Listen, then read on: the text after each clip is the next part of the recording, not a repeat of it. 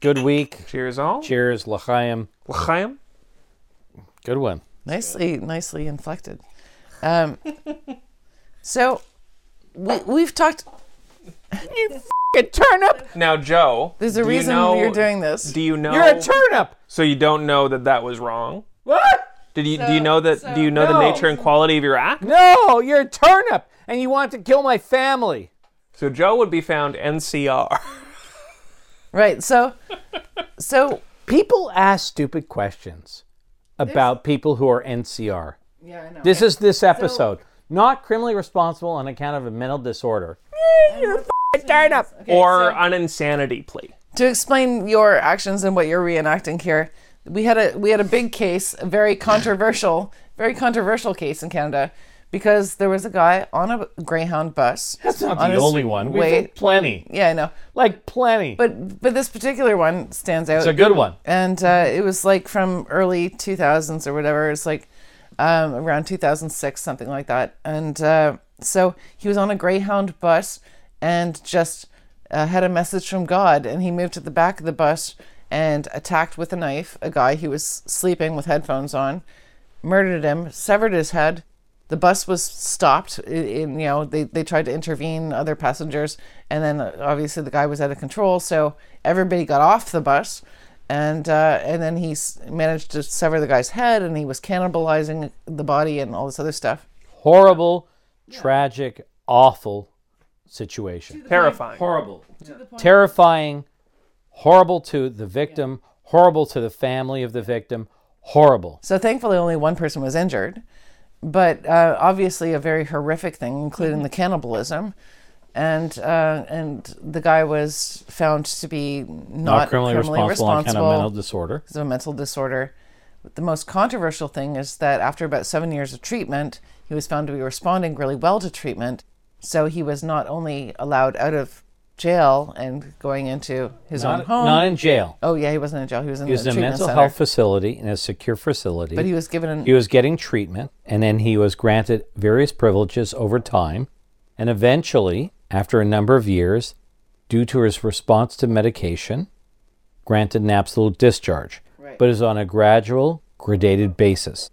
Right. Okay, it didn't happen overnight. And so obviously the public is outraged because they were then. Well, they've forgotten about it probably because there's always new outrage material on the internet. It's been 7 years.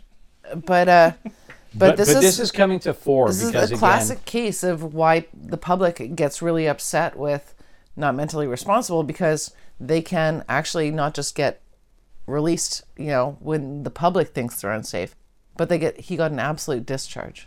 So explain that. Okay, and you can explain that because you worked. Well, yes, I was on the Ontario Review Board dealing with these types of cases for about 19 years and then not reappointed. But leaving that aside, let's frame this, okay? Because we've gotten some inquiries about not criminally responsible cases, and there's been some high-profile cases in the media. Mm-hmm. What does this mean? We've gotten some questions. Are they getting away with it? Good point. Mm-hmm. So let's start off first with, what the f*** does it mean to be not criminally responsible? So somebody who is alleged with a horrific criminal offense, a homicide. Severing a head. Eating parts of their body. And in this case, the person was suffering from a mental disorder, a disease of the mind, like schizophrenia. That was the case in this one. Bipolar disorder. Anything that rises to the point of a psychosis where they believe their life is at risk.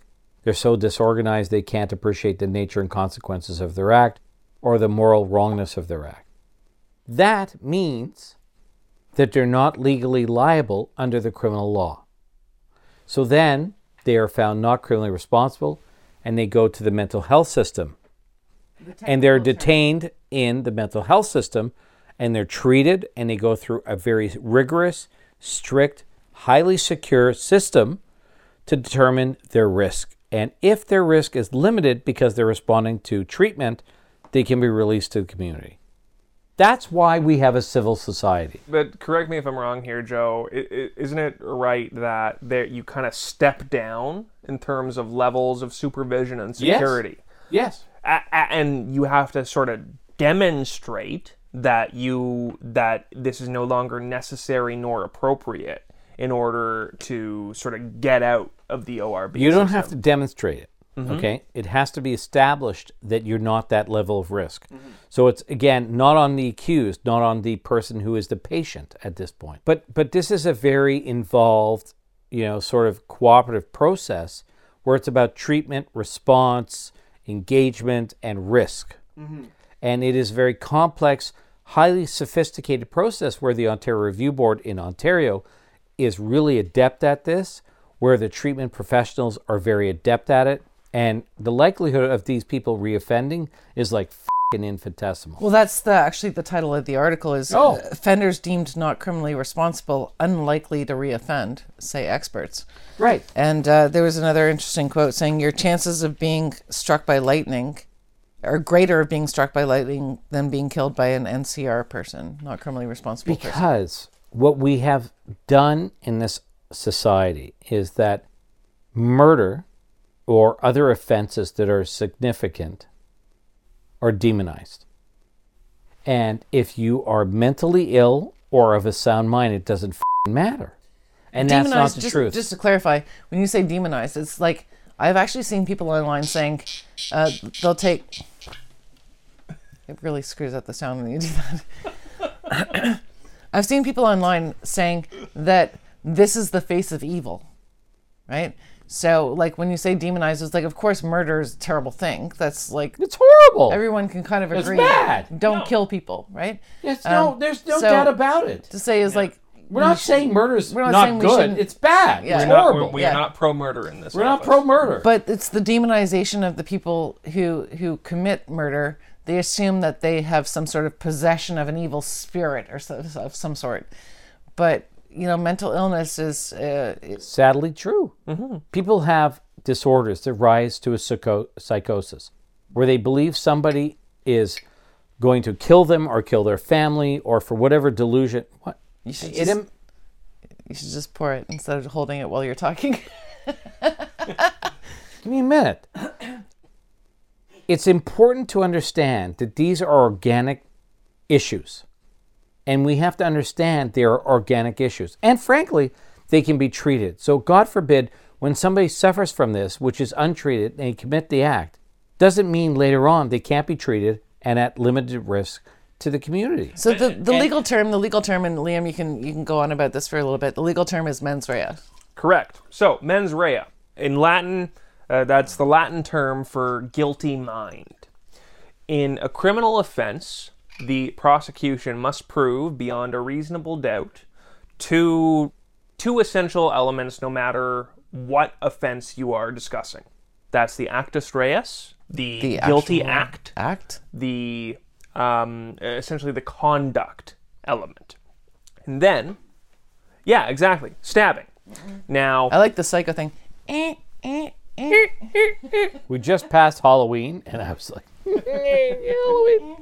No, it's like the most amazing stab that doesn't look like it's actually going to hurt anybody. Now, anyway. And then there's also the mens rea, the guilty mind. What was the mental status of this person while they were committing the guilty act? Were they aware they're doing something? Exactly. So, for instance, say I'm holding a knife and I have a seizure. I'm kind of wrong. Is not being aware that you're not committing a criminal act is not necessarily a defense. No, not necessarily. Ignorance of the law is not a defense. Okay, that's a separate issue. Separate issue. We are in a not criminally responsible mental disorder episode. Okay, and you may think we're not touching disordered right now, but we're not. Okay. But this is about mentally disordered issues. No. Yeah, and whether or not the individual understood the nature of their act. So what Joe was alluding to. Define the section, what defense is, and what the section says. So I can tell you. I forget the number of the section. Section 16 of the Criminal Code of Canada. Okay. So if someone, by reason of a disease of the mind, either A, does not understand the nature and quality of their act. So, say, for instance, I think that I am, I don't know, putting a pizza into the oven. That's what's going through my mind right now by reason of... Now you're making me hungry. Florid psychosis. I'm sorry, Diana. I'm hungry too. But that's what's going through my mind. But we're on intermittent fasting. But actually, I'm stabbing someone in the chest. Then in that case, I'm not understanding the nature and quality of my act.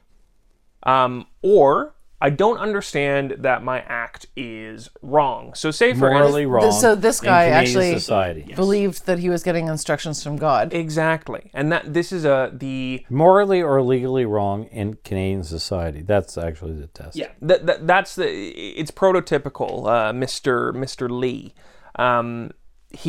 He thought that the victim in that case, he was being instructed to kill that by God. Ergo, it was not morally wrong.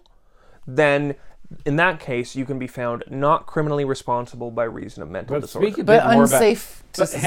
Hang on. Just define what this case, because it's a really good example. Mm-hmm. What did he think, and what was the evidence? Just a small outline.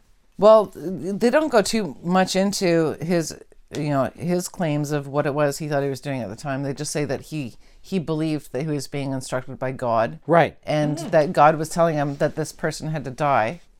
And then he probably doesn't have much recollection of what else was going on in his mind as he was cutting the guy's head off and all this other stuff. He killed him first by stabbing. Yeah, he just went into a psychotic state.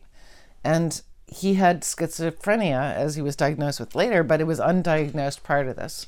So it's not like... Undiagnosed, untreated. So he didn't recognize that he had schizophrenia.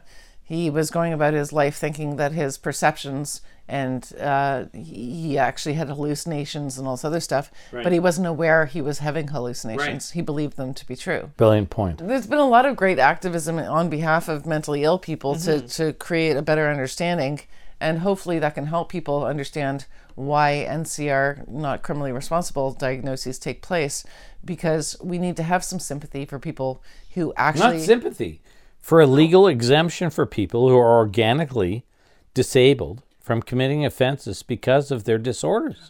Period. An NCR finding is effectively the justice system saying that this person needs a hospital, not a prison. Right. What if you were driving a car and you suffered a massive heart attack and drove into a pedestrian and killed him? Well, that's voluntariness. It's involuntary. Yeah. But that's not NCR. That's... Anyway. No, but stop. Issue. Dude, get with me. You're so young. You didn't mean to kill the person, right? Mm-hmm. If you're NCR, you believe that... I believe you're Satan. Mm-hmm. You're going to kill my family. I have this delusion and I kill you in protection of my family. Frankly, it's involuntary because I'm under the instruction of a higher power because I'm on this disorder. Same thing. Yeah, you're detached from reality, and so you're not making decisions that are... A heart attack is detached. It's an involuntary act. Yeah. This is, in essence, an involuntary act. Mm-hmm. Yeah, and so we had, actually, and we did a separate podcast on recent decisions in Canada that are actually probably even more concerning, and that is because the person doesn't get detained in a mental institute, where we had a few instances, 3 cases, where people were found to be temporarily insane. Sullivan. So Solomon, but Chan, that's interesting. Sullivan and Brown. Chan. Mm-hmm. And so that's upsetting to people because these are individuals who self-intoxicated, and it generally doesn't just involve alcohol. To reach a state of being in a state of delusion, usually they involve drugs. And in all these cases, they had taken some sort of hallucinogen. I think Sullivan himself. Define what we're talking about, please. So we are talking about self-induced intoxication, self-induced extreme intoxication akin to automatism. So... The cases that we're talking about are Sullivan, Chan, and Brown. Brown out of Alberta, and then Sullivan and Chan out of Ontario. So... You go, dude. Both Chan and Brown involved magic mushrooms, psilocybin mushrooms. They took them, and normally when one takes mushrooms, you see God. Pizza. Yeah, see God, eat pizza. You hope to see God. But generally don't think that your stepmother is an alien and try and kill her, which is a tragically what happened. Brown actually attacked a random stranger in it was a little bit different. But Chan, because Chan, Sullivan and Chan both attacked family members, right, their own parents, Sullivan, not recognizing that they were their own parents. Mm-hmm. Sullivan is slightly different in that he tried to overdose on Wellbutrin. Yeah, Wellbutrin though, like something you can get from your doctor. He tried to kill himself. Yeah, he tried to kill himself. Entered into a bit of a psychotic state and ended up killing someone. Now, that's different than an NCR defense. I think Brown was the most difficult because they actually attacked a total stranger. Mm-hmm. You know, he actually attacked a total stranger. But they were all... The problem that the public has with it is that they're temporarily insane, which meant they didn't even have to go to a clinic. Or like some sort of a mental health facility. They served no jail time. Mm-hmm. Okay. Yeah. That's the end result. Stop. What's the legal issue here? The legal issue is whether or not somebody can form the intent to understand what they're doing. So define this, please. Liam? I would disagree with the framing.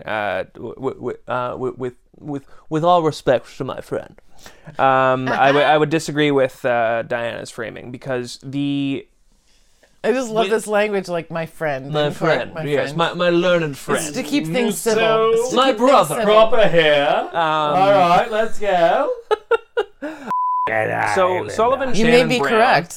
He's right. Go ahead. Sullivan, Chan, and Brown all deal with voluntariness in the sense that a voluntary act.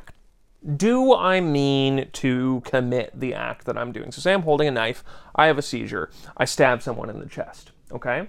In that case, that's not voluntary. I have no criminal responsibility. That's an element of the actus reus. It's not even part of the mens rea. Right. Now let's distinguish that from someone who is NCRMD, not criminally responsible by reason of mental disorder. Right. That person they are voluntarily acting. They have the intent. They're doing it. They're mean to do what they're doing. But the thing is, when people talk about an insanity plea, they can sometimes think that this person's getting off just because they're insane, and that's not what it is. It's really about not only having a mental disorder, but having this specific causal relationship between your mental disorder and the alleged criminal offense. Right. I just want to make it clear. I wasn't framing it that way. I was telling you how the public frames it. No, I get it. But Ed Sullivan Chan is interesting. But this is the voluntary consumption of intoxicants, which raises you to the level of automatism, and you commit an offense. But can you just explain it, please? Explain it. To back up a little bit, automatism is essentially when the lights are on, but no one's home.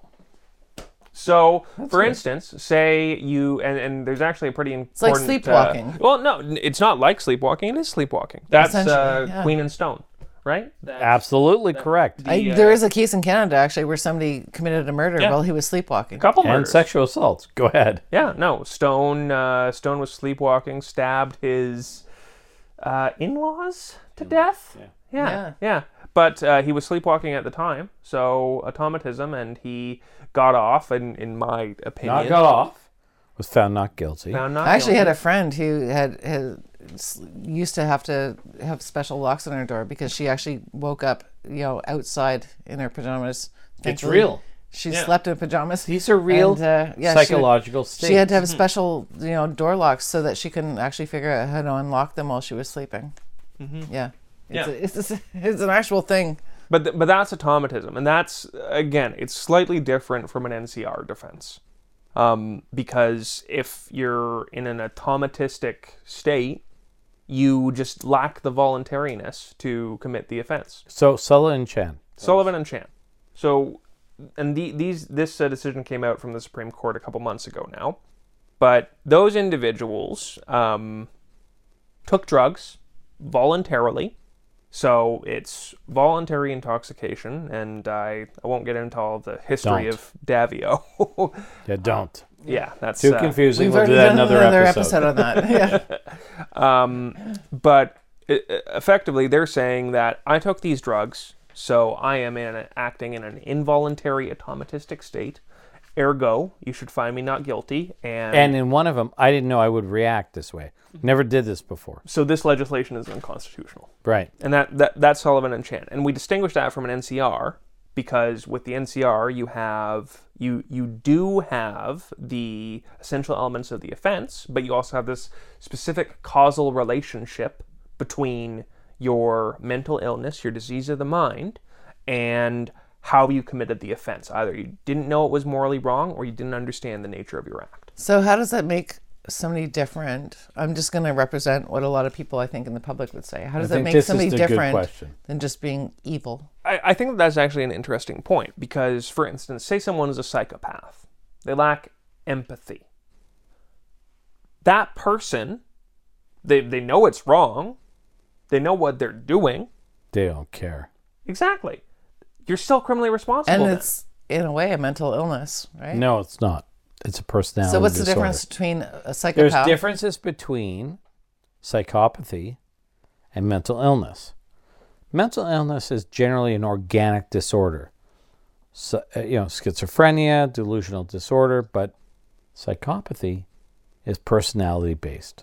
And that is not an NCR defense. You are just an evil, bad person. Who's aware of what you're doing? That's the difference, is that a psychopath is aware of what they're doing. They understand. That's correct. They understand all of the issues, whereas a person who's experiencing schizophrenia... God forbid. Somebody who has schizophrenia or bipolar disorder and are in a psychosis. It's not different than anything else. Like, you could have heart disease or diabetes or other issues. It's organic. It's nothing to be shameful of. It happens. Right. And it rises to the level where something happens, which is criminal, but they're not responsible because of that disease.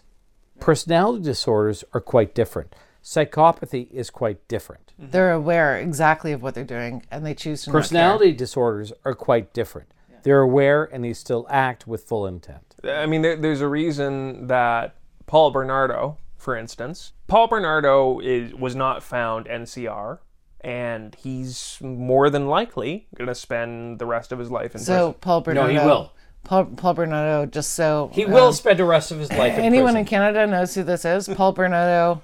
it's a psychopathy issue. He's a psychopath. Was a Scarborough rapist. He was committing rapes for a long time, getting away with it. And then he escalated to murder. And there was some dispute over, is an infamous case because his partner at the time, Carla Homolka, who's a mother with 3 children, living a very nice life right now. Under a different name. She managed to get a plea deal and all this other stuff. But Paul Bernardo is still incarcerated. And he will be for the rest of his natural life. One of the most infamous cases in Canada of but what's the point here? Brutal assaults. What's the point? Do you remember? The point is there's a difference between personality disorder and mental disorder. Yeah. These are people who are predisposed to personality disorders. Narcissism, borderline personality, aggressive personality versus things like schizophrenia, bipolar, where they're acting as psychosis, where they are detached from reality. Yeah. The serial killers, like Paul Bernardo, are not NCR. No, he was very clever in plotting and planning. He was aware of what he was doing. Yeah. Whereas the not responsible people actually have no perception of what's actually going on in reality. Right. So we have to be careful. And can I just interject with another? Go ahead. It's your first time. It's your second time on our podcast. It's my second time on the podcast. Yeah, go ahead. We're filming this on a different date. Read the comments. People will say, Liam should stop interrupting so much. But right. Again, to look at another Canadian example, let's look at Alek Minassian, who the Toronto van attack. And therein, the argument was made that Mr. Minassian suffered from autism. And it was argued that he was NCR, not criminally responsible, by reason of his autism. Now, Justice Molloy, I think, disagreed. She found that it was a disease of the mind. However, she found that there was not that specific causal relationship, that by reason of the disease of the mind, Mr. Minassian didn't understand the nature and quality of his act and didn't understand that it was morally wrong. He understood both of those things. So despite the fact that he suffered from a disease of the mind, he was still found guilty of those offenses in a criminal manner. Correct. So even if somebody is schizophrenic or suffering from a delusional disorder, that delusion has to be related to the act in a way that you are still delusional about what you are doing. And it's that causal relationship. Correct. Minassian simply had autism. Mm-hmm. And although it did impact him significantly, his lack of remorse or his lack of regard for people of whether female or male did not absolve him of culpability because he knew what he was doing. Period. So launching ridiculous defenses, including things like autism, low-level autism, whatever the level was. Autism is simply an issue about your understanding of social awareness. There's high-functional autistic people, right? Whether low-level, medium-level, or high-level social awareness in relation to autism. These are people who are understanding of certain issues. It doesn't absolve them of criminal responsibility. Right. Because they can still understand the rightfulness or the wrongfulness of their acts. And launching that kind of defense saying that he's not responsible due to his autism undermines, like you said, go back and repeat, undermines the legitimacy when it's really true. When people really have something like schizophrenia or something like that, where they truly could not appreciate the nature of their acts. Of the appreciation or even knowing of the nature or consequences of their act. Yeah. Or the moral wrongfulness in Canada of their actions. And so this was not a good example. I don't want to harp on Minassian. Yeah. That was not a robust defense. No. With all due respect, the defense lawyers were great defense lawyers. I respect them. Bad defense. Leaving that aside, it's totally different scenario when you're attacking, like we see in Sullivan and Chan. They're attacking those are legitimate cases. Family members they didn't even recognize to be their own parents, right? Mm-hmm. That is a totally different situation. Absolutely correct. Yeah. And we need to explore this in more detail. And we need to maintain the mens rea element. It's not just that I know. Stop. I'm trying to end it right now because I know, but we have to understand what mental illness is, mm-hmm, and what mental and that sometimes, rarely, very rarely, aside from an organic mental illness, not something like autism, yeah, but an organic mental illness is separated from a mental illness induced by consumption of intoxicants that rises to psychosis, to commit an act. Yeah. Those are rare circumstances. We have to be careful to delineate when that is legitimately a defense. And in all of these cases, it was fairly well agreed upon that there was no way to predict that when they took those intoxicants, those drugs, there was no way for them to predict the state they were going to end up in. Mm-hmm. It was an unusual... That's a good point, because they did not know. Had they experimented before... It's like, you can say, if I'm going to drink an entire bottle of alcohol, and I know it's going to make me a certain amount of drunk, and then I'll be out of my mind, right? And I'll be out of my mind, and I killed a deer last week, yeah. And I killed a cat last week. This week, it may be a human. Yeah, you're right, not available. But these individuals took a drug. They had no reason to think they were going to respond to the drug in the way they did. Mm-hmm. Good point. Yeah. There's no evidence to suggest that they knew or would have responded in the way they did. Or could have predicted. Absolutely correct. But this is a fine line. And we need to make it very clear, this is a rare, rare, rare defense. Mm-hmm. Yeah. But we need to preserve it. For the temporarily insane. And thankfully, the Supreme Court made a great decision in that case.